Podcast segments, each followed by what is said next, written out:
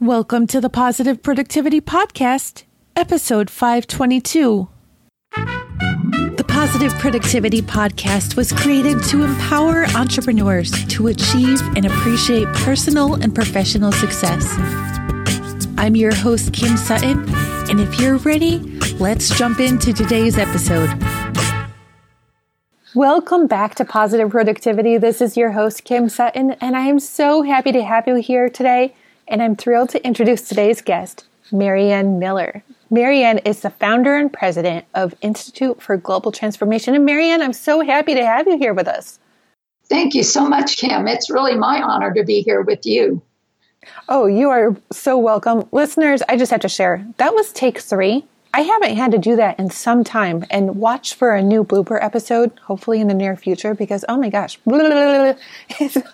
it's all there today. So I know this is not what your global transformation is about, but I'm just hoping, I guess it's not out of my system yet, but transform my mouth and just start functioning with my head this morning. Marianne, I would love if you would share a bit of your journey with the listeners, because you know your story better than anybody else. Well, oh goodness, it started back in, for the Institute rather, it started back in 2002.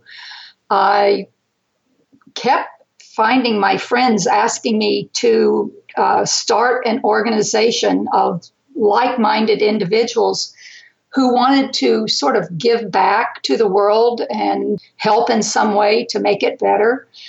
So after the fourth one called me and said, let's have lunch, I decided to do that. And after our talk, the Institute for Global Transformation was founded. And then in 2005, it became a 501c3 not-for-profit. What were you doing before then, Marianne? Well, I have actually volunteered my entire adult life for one organization or another, but they all had to do with helping to make the world a better place, raising your consciousness so that together we can do some positive things to help make the world better and in whatever way is your particular passion.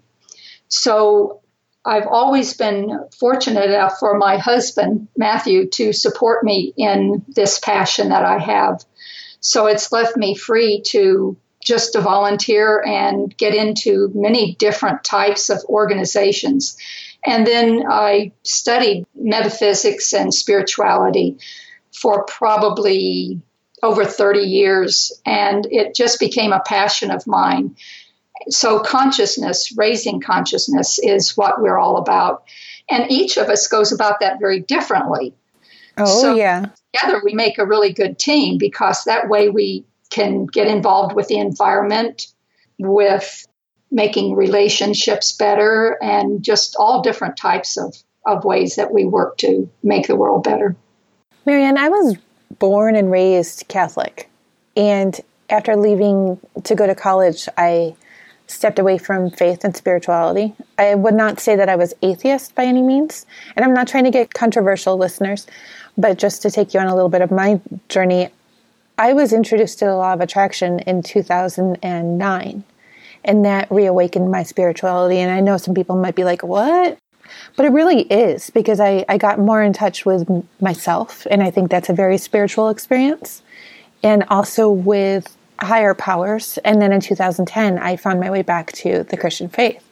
But I don't know if where I was raised was just not aware of a whole nother world of spiritual practices outside of our small town.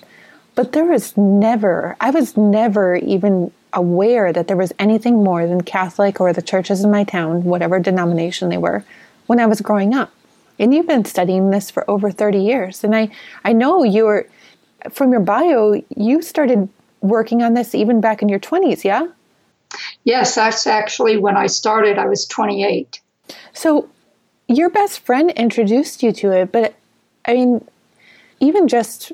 Let's just use the 80s, for example. The 80s, I was a young child then, I was surrounded by MTV and punk rock and, whatever was going on, typical 80s.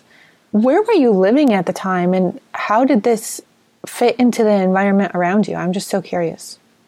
Well, interestingly enough, I was brought up in the Church of Christ, and I didn't even hear of the word spiritual or metaphysics or esoteric until I was 28 when we moved to California. And actually, the first class I ever took was taught by a religious science minister. And he is actually the one that introduced me to this entire world of knowledge that before then I was unaware of. But it really piqued my interest, and it started to answer some questions for me that before then I didn't have answers for. And it was those questions were important for me to find the answers to, because before then, certain things just didn't make sense for me. Can you give me an example, Marianne? Well, for example, what's my purpose in life? Before then, I thought, well, you're born, you live, you die. Yeah. And you try to be a good person in between. Mm-hmm. But then I found out that there's a lot more to life than just that. And then at some point, I think for everyone, regardless of what religion you are, there comes a point in your life that you begin to think, gosh, I would like to help make the world better in some way. I don't know exactly how to go about that, but I know it's something I want to do. And for example, the Institute, we are not a religion. We have members who are of every religion in the world. So we never go or get into any religious matters. We just want to try together to help make the world better. And we know that by becoming a member of a community of people who are like-minded and want to do that, we have more power to help influence and make the world better. And we do that through lots of different programs so that everyone has a way to give back. Oh, I love that. So I was 29 when I was 29, maybe 30, when I was introduced to the law of attraction. And up until that point, I was in the same mindset as you. I mean, I'm born, I go to school, I graduate college, I work, I become, I get married, I have kids, I die. And that's what I thought life was. But to me, that's not really living. I mean, it is, but it's definitely not the whole, full, enriching living experience. There's so much more. You said it perfectly. It's more enriching when you know there's more. Absolutely. So what did more look like to you? I mean, I know you have the Institute, but even before the Institute, you were volunteering, but how did it reflect into your personal life when you started realizing there was more?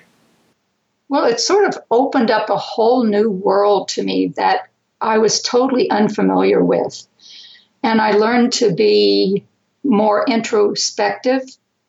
I learned to be more mindful of myself and others, and to begin to really pay attention to what other people were saying and how they felt and what was important to them.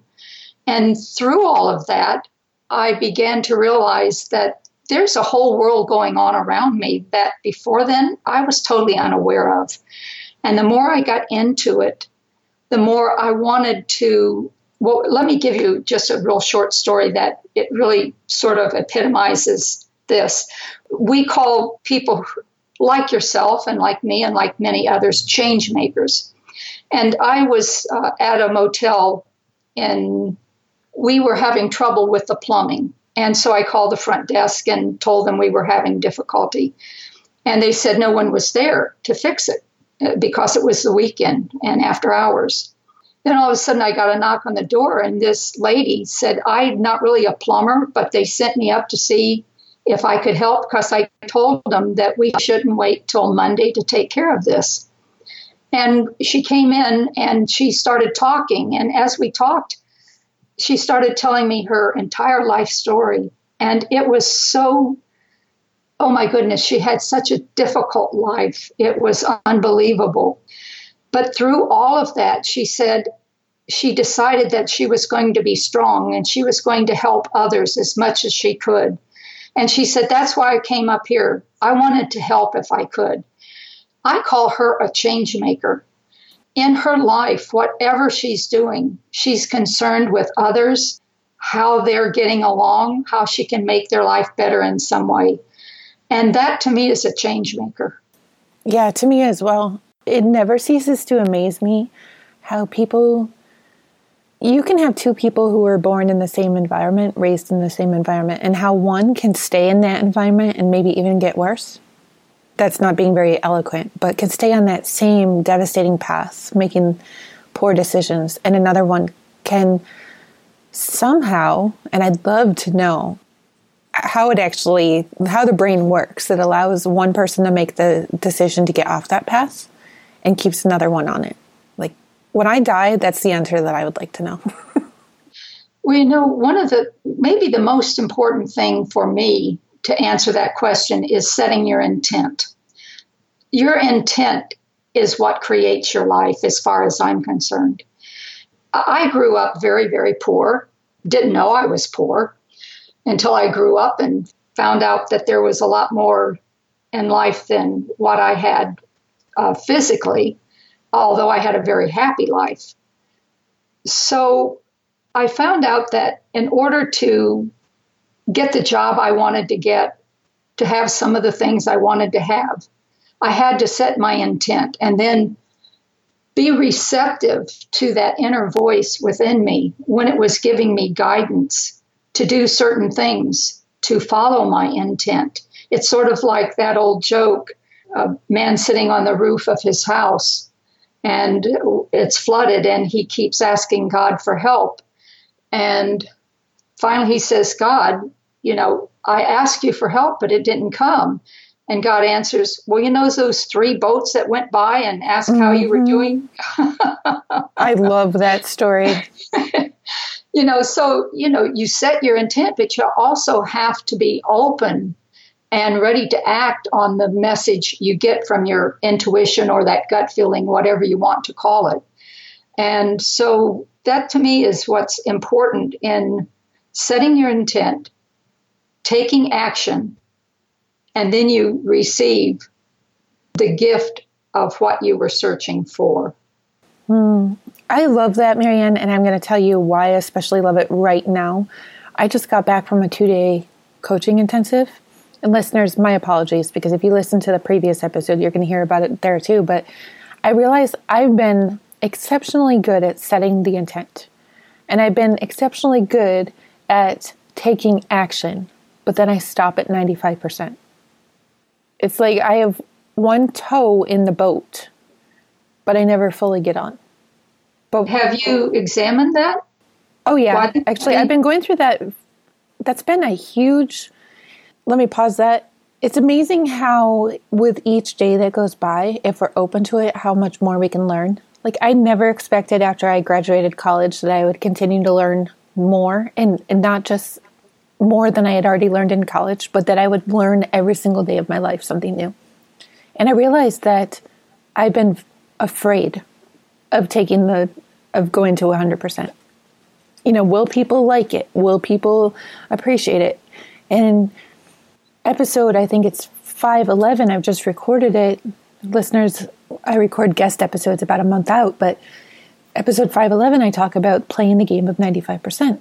Because if it's anything in our life, we can commit to something, but unless we take the full action, it's like getting to the edge of the diving board and then not jumping off. And there's amazing that happens when we just jump in completely. I mean, how do we learn how to swim if we don't jump into the pool? We can stand there at the edge of the diving board forever. But unless we're ready to truly get immersed, and this is like, I don't mean just in water, but then we have to take the whole plunge. I didn't mean for it to be so pool-oriented. I'm not being very eloquent this morning. I want to jump back for a second, and then we'll jump back here. But you said that you became more introspective, which I found very fascinating because I knew that you were an introvert as a girl. Do you still consider yourself an introvert today? Definitely. I'm very much an introvert, which I think would surprise a lot of people if they only listen or if they meet me. Like, I'm very introverted. Being in big groups exhausts me. like the one that you and I met at, I had to go and like veg out at the end of every day. Just I'm so glad to hear that. Yeah. No, I would go up to my room in the hotel planning on getting a whole lot done. And I was just so exhausted from all the energy and from all the talking. Every single night I fell asleep within 5 minutes. Oh my goodness. Yeah. And I would wake up frustrated because I hadn't gotten stuff done, because that's just how I am. And I knew that I needed that sleep or else I wasn't going to be able to be at my top non-extroverted self the next day. But I never really thought until you said that about becoming more introspective, that just because you're an introvert does not mean you are introspective, because you're not necessarily. Does that make any sense? That's true. I mean, you can just be quiet and like to be by yourself, but I mean, let's just pick on video gamers for a second. They might just be an introvert and want to stay home and play video games, but that doesn't mean that they're introspectively thinking. I think I'm using the word wrong, but does that make, am I saying this in any competent way? Oh, yes, you definitely are. I mean, and that's really, and you pointed out a really great difference. First of all, my husband is an extrovert, and they always say that you never have two extroverts in a partnership, be it business or marriage. So one will always come to be the extrovert and the other the introvert. But my definition of an introvert is a person who thinks to themselves before they speak. An extrovert thinks out loud. Now, that's not anything scientific, but that's my own interpretation of an introvert and an extrovert. And I've been in meetings where it was brought up that maybe we could help you introverts learn to be extroverted. I was in a meeting like that, and all the introverts in the meeting took exception to that. And we said, well, perhaps maybe we could have a class to teach extroverts to be a little more introverted so that we would be able to bring out more of discussion from the introverts. Mm. That's amazing. I love that. My husband's an introvert, but he still talks sometimes a lot more before thinking than I would like him to. But sometimes I wish that I would stop thinking before I talk as much as I do, because I tend to keep it all inside until I blow up sometimes. Oh, yeah. I mean, that's using one example. Like when I'm frustrated, I tend to think a lot more. And then the moment's passed and it's still inside, and it might be a month or two before it all just bottles up like a bottle of champagne that's been shaken for 3 months. And then poof. So there's got to be a healthy mix, though. And maybe introverts don't want to be extroverted, but they would just like the ability to speak up a little bit more. And yeah, and say even just the ability to shush extroverts once in a while, that would be incredible. Well, you know, you brought up a really interesting point about letting it build up until it explodes. And my husband has often told me that, in his opinion, sometimes it's the straw that breaks the camel's back, but it's not really the issue. And so that there's an underlying issue that's going on that is really creating the buildup. And if you can get at that underlying issue for all of us, this is all of us, because we all do it, that helps the situation not build to that point. I can absolutely see that. Right now I'm thinking often the underlying issue, and I don't mean to be taking it so negative, but often the underlying issue for me is I'm just exhausted. Maybe if I weren't tired. And listeners, I tell you all to sleep all the time. Sleep has to be the priority. But when I get really into something, like I will keep on working as long as I'm inspired. And then I will forget to sleep until it's like 3 or 4 in the morning, which goes against everything I talk about in the sleep episodes. But well, you know what they also say? We always teach what we're trying to learn. Mm-hmm. And that's true for me, too. Yeah. So I would love to know how that's true for you right now. Like, what are you trying to learn right now, and what are you teaching? Well, I am. There's so many things I'm still trying to learn. But one of the things that's important for me to learn is how to really put into practice some of the, what we might call natural laws of the universe that helps life work easier. And there are certain principles that are like the law of attraction, the law of cause and effect, and how they can really help me be a better person, understand life better, and be able to give back and help in the best way I possibly can. And, you know, that's a tall order. But I work on it all the time. And I, like yourself, being an introvert, I much rather write than speak. And in writing, whatever it is I decide to write about, I learn so much from it because I do a lot of research. So I'm trying to learn all different types of things. It's one of those things where I'll never be a master at anything because I like to do too many different things and learn about too many different things. But is there really any such thing as too many when it's about learning? No, you're right. It's fascinating. And I could spend my lifetime just learning. But then that's not what it's all about either. Giving back with what you have learned, for me, is where it's at. As a mom of 5, it's really saddened me to hear about school districts in the U.S., and I don't know how it is throughout the world, so I'm just going to pick on the U.S. for a second. And this is not picking on my own kid's school district, that are cutting the arts out of education, like because the budget doesn't allow. They don't have money in their budget anymore to pay for paint and musical instruments, etc. But if they're going to take away all of that, I would love to see school districts putting in some type of, like, as you were just talking about, the laws of the universe. And I know that would be controversial to a lot of parents, like what type of new age courses are this taking, or is this teaching? But I think it's really important because if we're going to create socially responsible children, or educate or nurture socially responsible children, I feel like it's our responsibility to teach them these things. I totally agree. And actually, I think they could teach it in a way that would not be controversial, because you can use everyday language to teach this, everyday principles to teach this. And for example, just the law of cause and effect, you know, and you're talking about bullies. Well, there could be an entire class on just how the law of cause and effect affects bullying. And it can be very practical. It doesn't have to be so esoteric that it would cause an issue with parents. I love that example. I mean, just showing kids what may be causing bullying, and if they go out and bully, the chain of events that could happen after that. I mean, how they could be affecting one of their classmates' lives by what they think is a funny statement, but by having them think about what they're doing.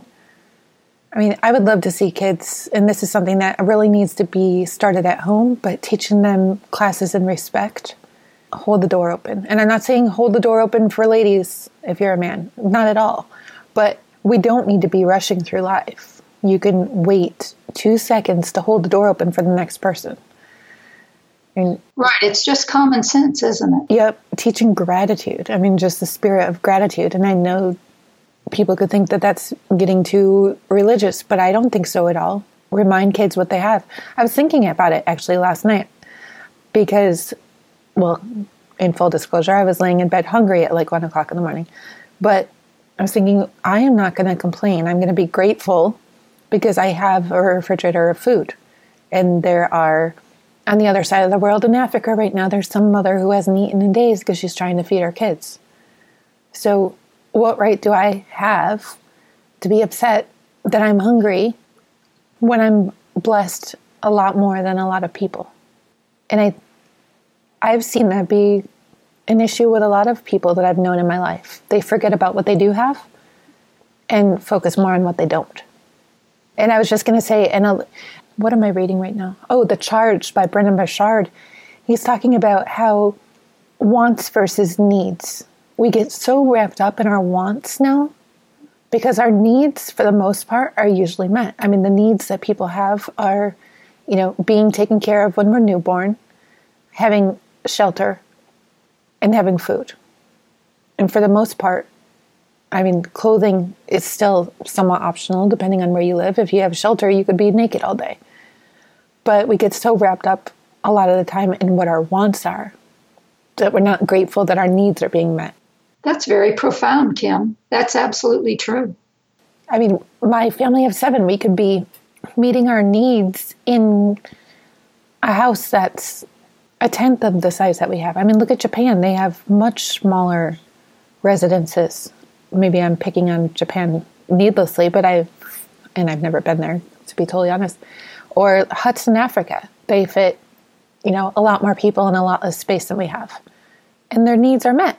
And they're grateful for what they have. And I'm over here wanting a second bathroom so that I can go pee without my kids knocking on the door and saying that they have to go. Well, we don't have to go outside and go in a hole. Wow. You know, I get something out of every episode, and I think you just gave me it wasn't even where I expected the conversation to go, and it's certainly not over yet, but you've totally reinvigorated my day, because for the rest of the day, I'm going to be going through it with a whole perspective. New perspective. And, you know, those oftentimes they suggest affirmations. And I find, just as you were talking about, a great one would be to affirm every morning to be thankful for what we have. It seems so contrite to say that. But, you know, just as you were saying, we take for granted what we do have. So we concentrate on our desires. And I think that's okay too, because it's always great to grow and be better. And there's nothing wrong with having money at all. The stewardship of money, once you have it, is what's important, what you do with the money. So having money is not a bad thing. It's a great thing. You can do wonderful things and help a lot with money. But it's also very good to be grateful for the basic necessities that we do have and that we don't have to worry about them. I love that you brought that up because that's completely right. It would be incredible to have, you know, millions in the bank account. But how is it going to make me feel any better just by having it millions in the bank account? It's not unless I'm doing something good with it. I mean, look at Scrooge, right? You're right. He's got all this money, but he's just a miserable old man until he sees the ghosts. And then all of a sudden it changes for him. My kids love to watch YouTube, and I'm not going to say any names here, but they see this entrepreneur who has dozens of cars and all these huge mansions. And he's like, Mom, or my boys are like, what do you need to do to be like that? And I'll remind them once in a while that, you know, just because we see it on social media doesn't mean it's true. This person could actually be renting all those cars and be renting the houses for these videos. We don't know the truth. And in the end, is he actually happy? That's the big question. Yeah. You know, they say that you never do any kind deed for anyone other than yourself, which sounds like an oxymoron. But when we do something kind or generous, it makes us feel so good. So we always are including ourselves in every gift we give. Then is it possible to give selflessly? Oh, and that's the only way that it would count is if it's selflessly. But even, for example, if you help an elderly lady across the street, you're taking part in that gift for yourself because it makes you feel good to be able to help someone. So that's what I mean by we're always doing it for ourselves as well. Not Marianne, is it possible though? Is it possible to give selflessly if we're still getting even a good feeling back in the process? For me, I don't think so because we always take part in our gift. Yeah, that was going to be my response as well. I don't, even if it, you know, donating money, I still feel good. Yeah. I mean, for me, that would require a total shutdown of emotions. Right. I agree. And I can't imagine a life like that. It's wonderful to take part in your gift. What one gift would you love to give to the world right now? the ability to achieve higher consciousness, to actively, consciously raise your consciousness, because when you raise your consciousness, you become much more aware of everything in life. You become more aware of yourself, how you operate, what your motives are, what you want to do to help. You become aware of everyone else, and there you walk in their shoes. You understand them. You begin to understand the interconnectedness of all things and how what we do to one, we do to all. So the gift of higher consciousness would be the absolute perfect gift that I would like to give to the world. For somebody who's listening and wonder, how do I even get started? Could you give a tip or two on how to proceed on the journey of higher consciousness? Well, it can happen in many ways. Some people meditate. Some people pray. Some people walk in a forest and they just all of a sudden have a sense of something higher than themselves. They tune into a feeling that perhaps they've never had before, and it's so uplifting. And they want to repeat that sense of oneness that they feel with all life. So there's no one particular way that we go about it. There's a way for everyone. And that's why I think it's great that all of the teachers and people who are trying to make the world a better place go about it in different ways. There's no competition. We need everyone to help make the world better, because there's a particular way or a particular path for each of us. So we need to have all these different types of teachings and people who are showing us the way, so that we can have examples of a way that works for us. Marianne, I was thinking about fasting last night, and I was thinking about fasting practices, not because I'm fasting myself, but I don't know. It was just one of those thoughts while I was laying in bed. I think it was along with me being hungry and people in Africa. But you have me thinking right now, I'm actually wondering if fasting in some way is sort of selfish. And I'll explain what I mean. When I here have food in my pantry and in my refrigerator, and I could reach a higher level of consciousness in so many ways, but I go about it by fasting, to me it's sort of selfish, because there's people who would love to have the food that I've got, and they don't. Do you have any opinions on that? Well, I think it has to do with intent. If your intent is pure, if you're doing it for a reason that's higher than yourself, I don't think there's anything negative that should be attached to it at all. So intent means everything.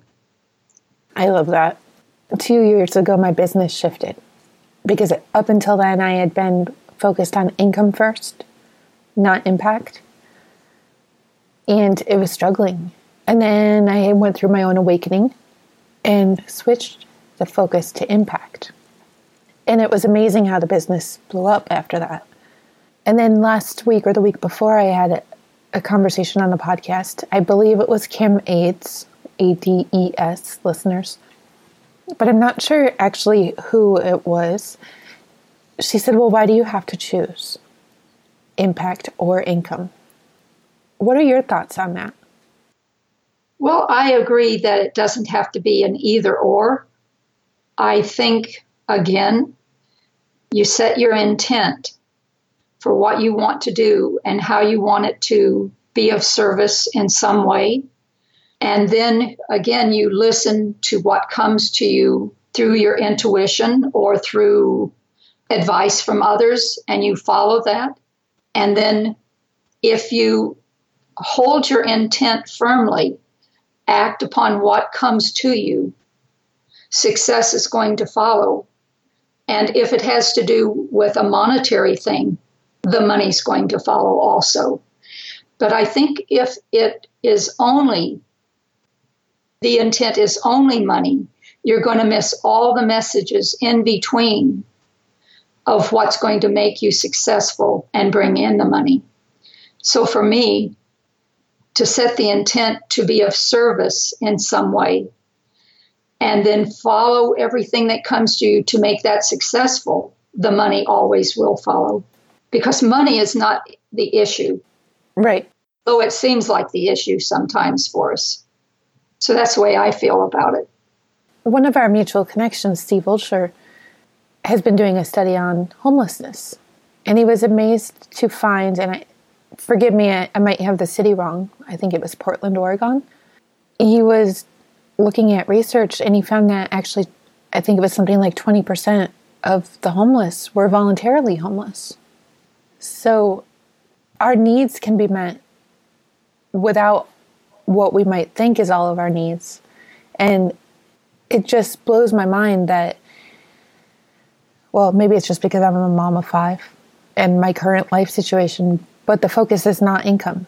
You know, there's other focuses in life. And if they are focused on serving the needs of others, that's amazing. I actually just saw a story about a homeless man who gave his last $20 to help a woman whose car had run out of gas. And it wasn't all about, I mean, going back to, can we give selflessly? That would be, to me, giving selflessly. And then it came back, and she actually started a GoFundMe campaign to help him, which made it close to $400,000. But that was not his intention at all. He was just trying to help a woman who ran out of gas in the middle of the night, which is absolutely amazing. As a 501c3, I would have to imagine is the Institute for Global Transformation funded by donations then? And what type of operation do you have? Is it all online? Do you have a location? We're all online, mm-hmm. and we only receive funds through donations. We're a 100% volunteer organization. So all of our administrative team that's been with us since 2002, none of us have ever taken a penny salary from what we do. So you can see the passion that we have with what we do, or we wouldn't be at this 16 years later. And so all the programs that we offer, some of them are classes. And of course, if a teacher teaches a class, there's a fee associated with that. But the teacher keeps that funds. They will make a donation to us in return, but we the Institute, do not charge for the class. So, and then a lot of our other programs are totally free. We just operate totally on donations. This is a nosy question, not necessarily nosy, but just curious about how it works. So at the end of a year, like a tax year, does anything that comes in need to go back out again? No, because we're a nonprofit, we don't pay taxes on something. Well, there are certain things. If we buy supplies, we pay taxes on that. Right. But if we receive a donation, we don't pay taxes on the donations.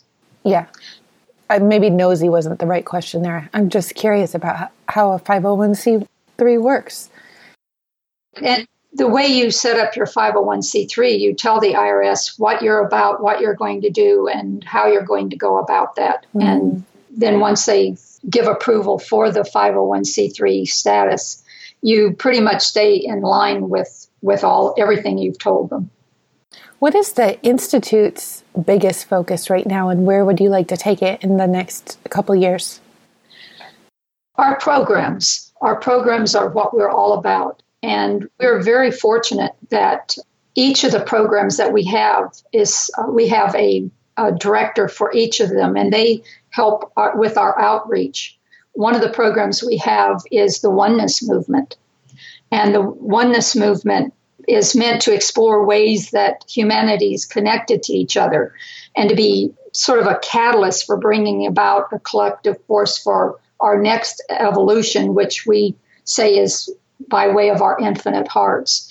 It's a way of seeing humanity all connected and working together for the good of all. And that's totally free. That's one of our biggest programs.